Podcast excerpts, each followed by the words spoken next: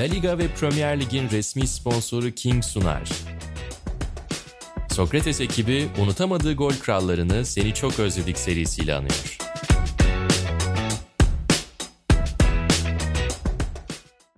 Sokrates Podcast'a hoş geldiniz. La Liga ve Premier Lig'in resmi sponsoru King'in desteğiyle. Emre Özcan'la birlikte Premier Lig'de zaman zaman tabii özlediğimiz gol krallarını konuşacağız. Zaman zaman da hani o sezonunu özlediğimiz ama hala devam eden gol krallarını konuşacağız. Emre Özcan hoş geldin. Hoş bulduk. Merhabalar Ozan'cığım. Nasılsın? İyi sen nasılsın?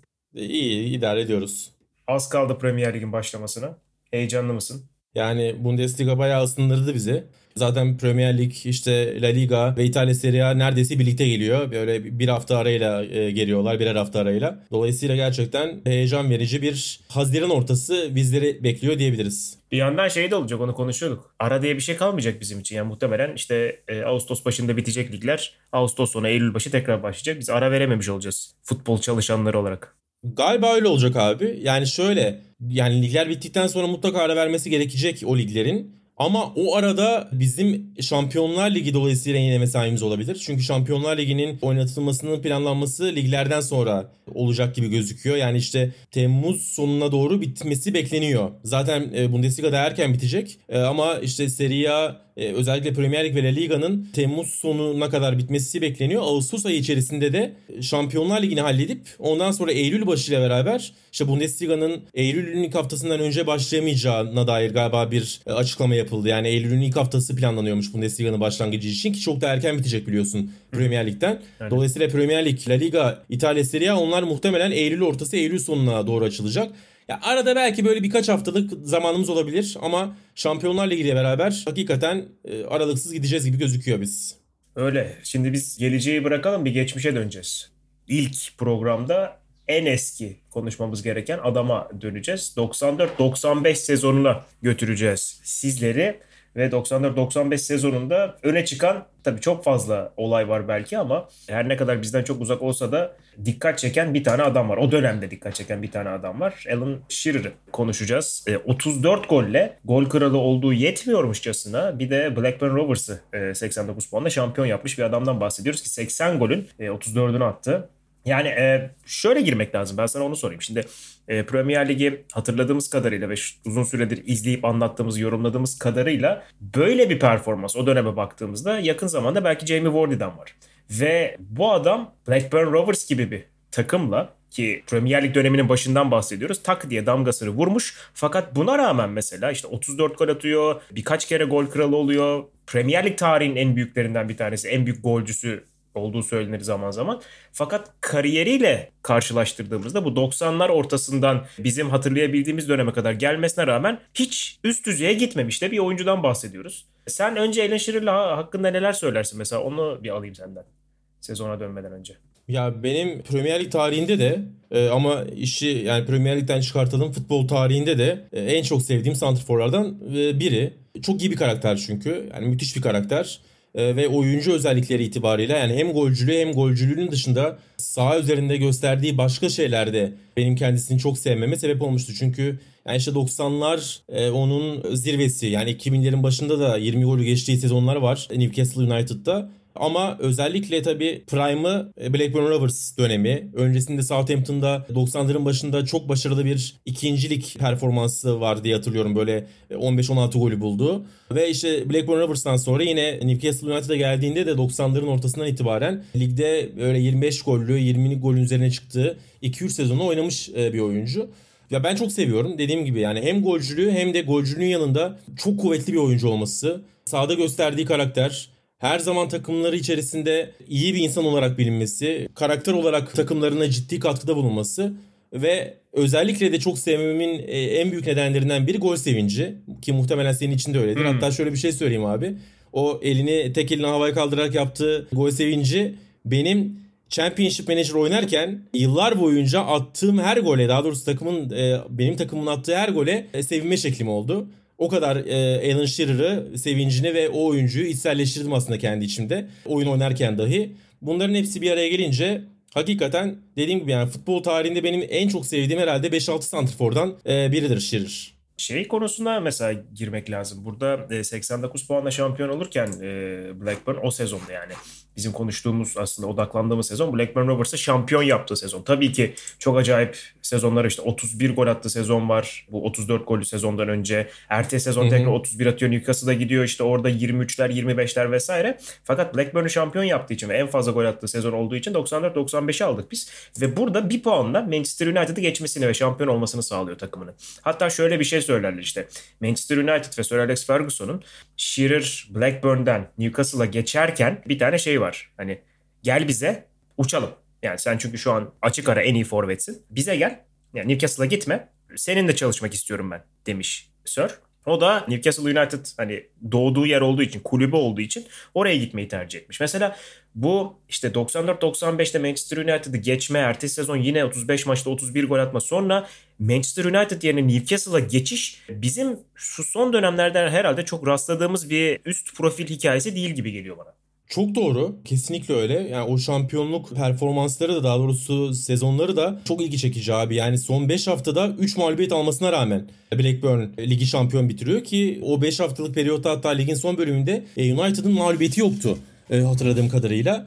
E, dolayısıyla yani aslında United çok daha fazla puan toplamasına rağmen o son 5 haftada ya da son 7-8 haftalık periyotta e, buna rağmen şampiyon olmuş. Yani aslında böyle çok çok zor olan bir şampiyonluk değildi. Hatta ligin son maçında Blackburn kaybederek bir puanla şampiyonluk Şöyle söyleyeyim yani... son 6 haftada sadece 2 maç kazanmış Blackburn. O dönemde Manchester United diğer tarafta son 8 haftada 5 galibiyet 3 beraberlik almış yine de e, şampiyon olamamış.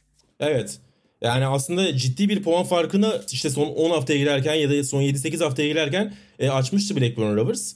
Ki yani abi o şampiyonluk aslında çok enteresan bir şampiyonluk. Yani Blackburn'un hikayesi itibariyle çok enteresan bir şampiyonluk. Çünkü biliyorsun 90'lı yılların başına kadar Blackburn Rovers Premier Lig'de daha doğrusu İngiltere'nin zirve liginde çok uzun süre boyunca yani neredeyse çeyrek asır boyunca oynayamayan bir takım. 90'ların başında hatırladığım kadarıyla bir sahip değiştirme e, ortaya çıkıyor. Sahipleri değişiyor ve işte sahipleri değiştikten sonra ciddi şekilde para harcamaya başlıyorlar. Sonrasında 91-92 sezonunda işte e, Blackburn Rovers 6. ya da 5. olmasına rağmen 2. ligde o sezon playofflarda iyi bir performans gösteriyorlar. Şampiyonluk yaşıyorlar playofflarda e, ve playofflar sayesinde Premier Lig'e geliyorlar. Premier Lig'e geldikleri 92 yazında işte o sahipler Alan Shearer'a çok ciddi bir bonservis bedeli veriyor. 3,5-4 milyon euro civarı o günün parasıyla e, İngiltere'nin transfer rekoru. Ki yani sadece şey de değil, Alan Shearer de değil. Alan Shearer'la beraber mesela Graham Lesau'yu alıyorlar Chelsea'den. Yaklaşık işte ona da 1,5 milyon gibi bir para veriyorlar. Tim Sherwood geliyor, Henning Berg geliyor. E, ondan sonra bir sezon sonra yine 93 yazında nitelikli transferlere devam ediyorlar. David Betty alıyorlar orta sahaya. Tim Flowers alıyorlar kaleye Southampton'dan. Yine benzer şekilde aynı Alan Shearer gibi. Bir tane daha böyle nitelikli bir stopere yine 3-3,5 milyon pound gibi bir para veriyorlar. Dolayısıyla ciddi bir para harcıyorlar ama böyle aldıkları oyuncular da Alan Shearer ve özellikle işte David Betty ve Graham Lasso dışında böyle Premier Ligi domine edecek, Premier Lig'de takım şampiyonluğa götürecek oyuncular değil. İşte ilk sezonlarında dördüncü oluyorlar. İkinci sezonlarında ikinci oluyorlar. Ve e, işte 94-95'te 3. sezon oluyor Blackburn Rovers'ın zirvelikte geçirdiği. Orada e, Alan Shearer'ın 34 golüyle beraber şampiyonluğa götürüyor Blackburn'u ve işte yani Premier Lig tarihine hatta İngiltere futbol tarihine e, muhtemelen geçen bir şampiyonluk. Ondan sonra gerçekten ben de şeyleri başında hatırlıyorum abi. 2000'lerin başında 90'ların sonunda adı işte United'a dahil olmak üzere o dönem e, Premier Lig'in çok daha büyük güçleri tarafından sürekli anılan bir oyuncuydu. Ee, ama dediğim gibi işte muhtemelen kendisini çok ait hissetti. Yani Newcastle zaten camia olarak biraz farklı bir camia. E Blackburn Rovers'ta bambaşka şeyler göstermiş oyuncu. Kariyeri böyle iki takımda şekillenen, iki orta profil takımda şekillenen ve çok saygın bir şekilde devam edip sonrasında sonlanan bir oyuncu haline getirdi e, Shearer'ı. Bu hikayeden hani çok güzel özetledin ama benim söylediğim şey hani şu anda çok gördüğümüz bir hikaye değil ya da şu değil mesela. Evet, evet. Jamie Vardy Evet abi. Jamie Vardy'nin gösterdiği performans Leicester şampiyon olurken atıyorum buna belki eşlenebilir Blackburn Shearer performansına. Fakat Vardy baktığımızda milyonlarca pound kazanıyor bir. İkincisi yine bir Şampiyonlar Ligi yine bir e, kendini üst düzeyde gösterme ve Leicester oraya tutunduğu için başka bir seviyede kalmaktan bahsedebiliriz. Fakat aynı anda Eden Shearer baktığımız zaman işte milli takımda oynadığı dönem İngiltere milli takımının 9 numarası olarak hatırlanma, Premier mesela sorsak şu son dönem futbolu izlemeye başlayan bizden genç insanlara işte Zidane anlatır bilmem ne anlatır. Alan Shearer'ı anlatabilecek adam sayısı çok fazla değil bence. Sence bu hani kendi kabuğuna çekilmiş olmak mı Alan Shearer için Ya da yeterince iyi anlatılamamak mı? Premier Lig'in, e, zirve ligin en fazla gol atan oyuncusundan bahsediyoruz. Premier Lig'de evet. Hani neredeyse 20 sezona yakın sezon başına 15 artı gol birkaç kez 25 üstü gol atmış bir insandan bahsediyoruz. Sana garip geliyor mu bu? Ya garip geliyor mu e, çok emin değilim. Yani onun nedenini anlayabiliyorum. Yani şöyle nedenini anlayabiliyorum. Çok haklısın e, aslında daha fazla insan arasında popüler olması gereken şu anda mesela şu anda da 30 yaş üstü ya da şu anki gençler tarafından futbol tarihine meraklı gençler tarafından daha çok e, adı zikredilen bir oyuncu olması muhtemelen gerekiyor ama bunda da en büyük faktörlerden biri işte büyük takım görememesi. Daha doğrusu büyük takım çok doğru değil yüksek profili takım görememesi. Yani şöyle bakalım abi 90'ların ortası zaten yani Türkiye'de Avrupa liglerini çok rahat izlediğimiz bir dönem değildi. 2000'lerin daha doğrusu 90'ların sonu 2000'lerin başıyla beraber bütün liglere yavaş yavaş erişimi internetle beraber özellikle sağlamaya başladık. E zaten 2000'lerin e, başında da Newcastle United'daydı. Ortasına kadar orada kalmaya devam etti. Yavaş yavaş etkisinin de azalmaya başladığı dönemlerde 2000'lerin ortası. Şimdi Premier Lig yayıncıları oldu ülkemizde. Her hafta Premier Lig yayınlayan kanallar oldu. Fakat e, o kanallar abi Newcastle maçı yayınlamıyordu. Evet. Açık konuşmak gerekirse. E, ya da işte yani Newcastle maçını ne zaman yayınlıyorlardı? Manchester oynadığı zaman Arsenal'la oynarsa işte Arsene Wenger'ın Arsenal'ıyla Chelsea ile e, Liverpool'a karşı karşıya gelirse Dolayısıyla Türkiye'deki insanların da televizyondan canlı bir şekilde Premier Lig'de Alan Shearer'ı hafta hafta takip etme şansı olmadı.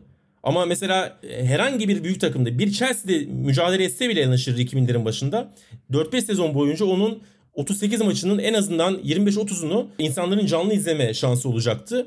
Ulaşımı da daha farklı bir şekilde e, insanlara geçişi daha farklı şekilde olacaktı bence. Senin az önce bahsettiğin o yüksek profilli takımlara transfer olmaması şu anda az bilinmesinde çok az izlendiği için, canlı olarak çok az izlendiği için e, en büyük faktörlerden biri. Yani bugün de dediğim gibi şu anda 20-25 yaşında olan ve futbolun tarihine meraklı gençler var. Onlar belki Alan Shearer'ı izliyor ama onlar çok küçük bir azınlık oyuncunun adının şu anda şöhretli bir şekilde bugüne yansımasında çok fazla etki gösteremiyor bence o topluluk. Ben bunu en büyük neden olarak görüyorum ve o yüzden de çok garip gelmiyor bana. Peki mesela şeyden geleyim. Newcastle United 96-2006 arası bırakana kadar Newcastle United'da yer aldı ve o dönemin rekorlarından bir tanesiydi. 90'lar ortasında şu anın 28 milyon pounduymuş. Şimdi baktım.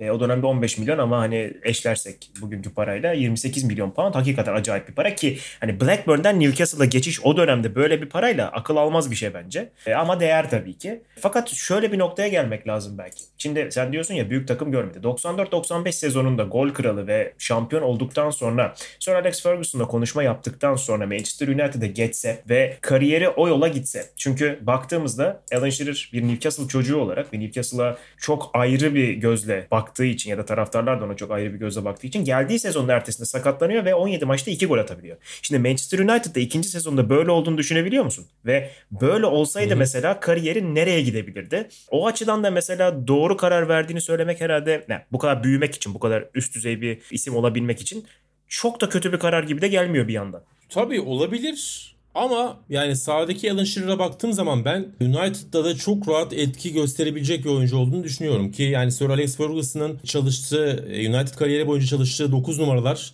ve onlara yaptığı etkiyi göz önünde tutunca bu yani Andy Cole'dan başla Ruud van Nistelrooy'lere kadar ya da işte sahte 9'da oynattığı zaman zaman Carlos Tevez, zaman zaman Wayne Rooney'lere kadar herkes için bunu söyleyebilirsin. Genellikle 9 numaralarına böyle Şenol Güneş'in Türkiye'de çalıştığı santrforlara yaptığı gibi katkı yapan bir teknik adamdı.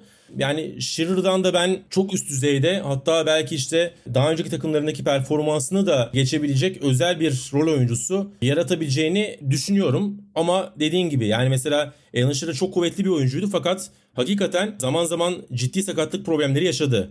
Yani böyle 20 maçın altında kaldığı ya da 20 maç civarında kaldığı 3-4 sezonu var. O sezonlar gerek diz gerek bilek sakatlıkları biraz etkiledi onu ama genel olarak tabii e, yani şey diyemezsin. Sakatlıkların kariyerini etkilediği bir oyuncu demek de çok doğru olmayabilir. Çünkü 35 maç üzerinde de çıktığı çok fazla sezon var. Zaten dediğim gibi çok kuvvetli bir oyuncuydu çok aşırı yani kendi profili için bile kendi standartında kendi akranlarına göre bile e, çok kuvvetli bir oyuncuydu ve işte karşılaştığı birçok stoper onun için en çok zorlandığım oyuncu savunmakta demişti. Hatta Juventus'ta bir stoper söylemişti abi bunu. İsmini hatırlayamıyorum. Juventus'ta bir Avrupa maçına karşı karşıya geliyorlar. İnanılmaz hırpaladı bizim savunmayı ve gerçekten ben bu tarz bir santrforu İtalya Serie A'da mücadele etmemize rağmen yıllardır çok az gördüm şeklinde bir açıklaması vardı. Rakip stoperleri de sorun çıkartan bir oyuncuydu. Böyle bir ortamda mesela şöyle abi konuşacağız seninle yine önümüzdeki programlarda. Yani Dwight York'tan, Andy Cole'dan o tarz katkılar alabilen, onlardan çok üst düzey performanslar devşirebilen bir Alex Ferguson e, bence Shearer'dan çok daha fazlasını alabilirdi. Bana katılıyorum. Ki zaten mutlaka Alan Shearer'ın Sör'ün o dönemde oynadığı taktikle beraber bir tane yardımcısı olacaktı yanında ve hani atıyorum pis işleri Tabii. o yaparken ya da pis işleri diğeri yaparken çok daha fazla alan açabilirdi diğerine. Son olarak şey söyleyeceğim sana. Şimdi genellikle şey muhabbeti vardı işte. Şampiyonlar Ligi kazanmamış en büyük golcü. İşte Dünya Kupası'nda oynamamış en büyük oyuncu falan. İşte Giggs söylenir bunun için falan. Burada mesela Alan Shearer'ın kariyer eksikliği hakkında. Sen mesela benim söylediğim o anti şeylere, negatif şeylere çok fazla önemli değil tandansıyla yaklaştın ama ben burada şey soracağım mesela. Şampiyonlar Ligi'nde 20 maçın altında oynamış ve Şampiyonlar Ligi'nde Kupa 1'de 10 golün altında atmış Premier Lig tarihinin en büyük golcüsü. Bu mesela garip geliyor mu sana? Bu bir eksik midir sence? Çünkü tamam Newcastle United'ın bir tane inanılmaz Şampiyonlar Ligi sezonu var. Bobby Robson'la yanlış hatırlamıyorsam. Ama Hı-hı. hani Alan Shearer ve Şampiyonlar Ligi müziği hiçbir zaman kafamızda oturmuyor ses ve görüntü olarak. Bu mesela bana göre bir eksik. Sana göre de eksik midir? Tabii ki eksik abi. Yani elbette eksik. Bizim için de eksik. Alan Shearer da kendi kariyerinde muhtemelen bunu eksik olarak görüyordur. Ama yani ne kadar eksik gör- olarak görüyordur? E, o da tartışmaya açık. Yani çünkü şöyle şeyler de var. Hep böyle küçük takımlarda kalmış ya da işte belirli üst düzey takımlara gidememiş oyuncular için insanlar üzülür. Ama bazı oyuncularda mesela Alan Shearer de böyle olabilir. Çok mutlular abi. Hani Blackburn Rovers'ta da çok mutlu adam. Newcastle'da da çok mutlu. Orada kendisine yaratılan ortamdan da çok mutlu. Mesela adam gidip United'a gidip United'da fena da performans gösterem göstermeyebilir. 3-4 sezon orada oynayıp 3-4 sezon Şampiyonlar Ligi'nde mücadele edip orada da başarılar kazanabilirdi. Ama mesela o kadar mutlu olmayabilirsin United'da. Bunun garantisi yok. Yani evet bana eksik gibi geliyor. Alan Shearer'ın da ben bunun eksikliğini hissettiğini düşünüyorum. Ama belki oyuncu kendi içinde çok çok mutlu olduğu için United'da, Newcastle United'da daha doğrusu. Çünkü 10 sezon oynadı. Öncesinde işte 4 sezon Blackburn Rovers var. Oralardaki 15 sezonundan çok mutlu olduğu için kendi adına bunun eksikliğini hissetmiyor olabilir. Ama tabii ki yani Alan Shearer'ı diğer santrforlarla karşılaştırırken benzer profilde, benzer yetenekte olmasına rağmen daha aşağıda değerlendirilir muhtemelen Shearer.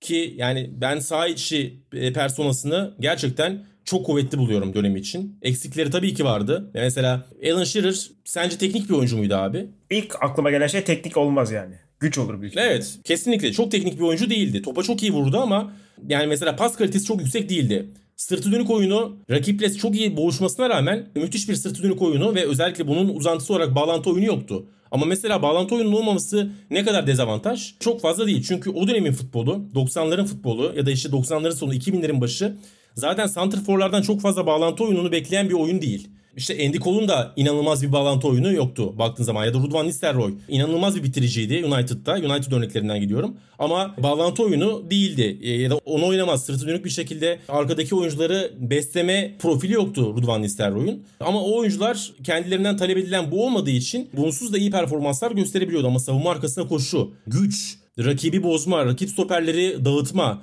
kenar ortalarına kafa vuruşu, kafa vuruşlarındaki hakimiyet yani hem havadan hava hakimiyeti hem de yükseldiği zaman toplara çok darbeli, çok sert bir şekilde kafa vurabilmesi. E zaten şutu çok iyi. Ya plaseleri belki işte tekniği nedeniyle top seviye değil ama topa çok sert ve çok iyi vurabildiği için zaten yani 25 golleri 30 golleri çok rahat geçtiği şeyler oldu. Şimdi profile bakınca gerçekten o dönem için çok fazla eksiği olmayan bir oyuncu görüyorsun. E, o oyuncu en üst seviyelerde, en üst seviye liglerde, en üst seviye zirve takımlarda e, mücadele edebilirdi. Ama etmediği için onları başarmış oyuncular arasında muhtemelen Alan Shearer biraz daha geride değerlendirilecek. Belki ondan daha kötü bazı oyunculardan bile öyle bir kariyer olmadığı için, öyle şampiyonlar ligi tecrübesi olmadığı için daha e, düşük değerlendirilen bir oyuncu şu anda. Bir de mesela milli takımla bitirelim. Yani milli takım konusunda da baktığımızda işte İngilizlerin her zaman milli takım problemlerinden bahsedilir. 8 sene oynadığı bir milli takımdan bahsediyoruz. Aslında inanılmaz uzun bir Blackburn Rovers ve Newcastle United ve hep senin de dediğin gibi belli bir maçın üstüne belli bir golün üstüne çıkmış bir adam 8 sene oynadı sadece İngiltere milli takımında ve İngiltere milli takımıyla yaptığı belki de en hatırlanacak şey 96'da o bizim hani konumuz olan 94-95 sezonundan birkaç sene sonraki zirve dönemindeki Euro 96'daki 5 gollü gol krallığı aslında. Ben hep şeye benzetmişimdir. Bilmiyorum sana alakasız gelebilir ama tip olarak belki Olivier Bierhoff, işte Alan Shearer, Alman, İngiliz versiyonları o 9 numara, o tip 9 numara gibi. Hani baktığın zaman Bierhoff'tan çok daha üst düzey gol sayısına falan ulaşmış ama onun gibi ya da o dönemki diğer 9 numaralar gibi kendi muadilleri, diğer akranları diyeyim diğer milli takımlarda o milli takım seviyesinde o başarıya çok ulaşmış bir insan da değil. Bu biraz tabii milli takımla da alakalı herhalde. Tabii büyük ihtimalle öyle. Yani İngiltere milli takımının da maalesef işte 90'lar çok iyi dönemleri değil. İşte bir 96'da fena performans göstermemişlerdi ki o turnuvanın galiba gol kralıydı. Evet 5 5 golle 5 golle gol kralı. E, zaten o sezon o yıl e, boyunca 96 yılı boyunca elemelerdeki performansı da son derece iyiydi diye hatırlıyorum. Çok fazla gol atmıştı İngiltere milli takımında. Hatta işte e, böyle 30 civarı golü var abi. O 30 civarı golün yarısını o periyotta yani 95-96 civarında atmış olabilir Alan Shearer. Fena da bir turnuva geçirmedi işte o yüzden. İngiltere'de görece yani işte 66 sonrasında bir türlü dikiş tutturamayan bir takım olarak e, ya da milli takım olarak fena performans göstermemişti. Ama işte ondan sonra yani senin söylediğin gibi 8 yıl mı sadece şey abi? 8 aynen. Biraz düşük yani 92 ile başlıyor zaten galiba Aynen. şeyle beraber. 2000'de bitiyor. Blackburn'e transferi. Hı hı. 2000 euro 2000 sonrasında da kendisi emekli oluyor diye hatırlıyorum. Yavaş yavaş yani çünkü zaten 30 yaşındaydı emekli olduğunda 30-31 yaş civarındaydı ve ağırlıklı bir şekilde güç oyuncusu olduğu için fiziğinin düşmesiyle beraber milli takımın da e, ona ekstra bir yük getireceğini düşünerek ve işte zaten bu oyuncular çok egosuz olduğu için e, biraz da arkadaki oyuncuların önünü açmak amacıyla yaptığı bir emeklilik e, açıklamasıydı. Biraz kısa olan ve evet yani mesela ligde attığı gole göre çıktığı maç sayısı da milli takımda milli takımda attığı gol sayısı da biraz düşük kalmış bir oyuncu. Ama şanssızlıklarından biri dediğim gibi yani 90'lı yıllarda İngiltere milli takımının özellikle kötü bir periyod içerisinde olması büyük ihtimalle onu da bir hayli etkilemiş olsa gerek. Emre ağzına sağlık. Ben birkaç istatistikle hani tanımayanlar varsa eğer, çok bilmeyenler varsa birkaç istatistik verip bitireyim. Premier Lig tarihinin 260 gol en fazla gol atan oyuncusu 42 maçlık ki o dönemde daha fazla takım vardı ligde. 42 maçlık sezonda en fazla gol atan oyuncu 34 golle ki bizim zaten çıkış kaynağımız olan 94-95 sezonunda yaptı bunu. En fazla Premier Lig hat-trick yapan oyuncu 11 yani bıraktığında 11 ile en fazla hat-trick yapan e, oyuncuydu. 56 penaltı. En fazla ceza sahası içinden gol atan oyuncu 227 golle ve Premier Lig'de 100 gole ulaşan oyuncular arasında kendisi bıraktığında 124 maçta 100 golle en hızlı şekilde ulaşan isim. Alan Shearer'ı konuştuk bugün. Seni özledik dediğimiz isimlerden biriydi. Hakikaten özledik. Biraz eskide kaldı artık kendisi. La Liga ve Premier Lig'in resmi sponsoru King'in desteğiyle hazırladığımız ilk bölümde sona geldik. Tekrar görüşmek üzere. Hoşçakalın.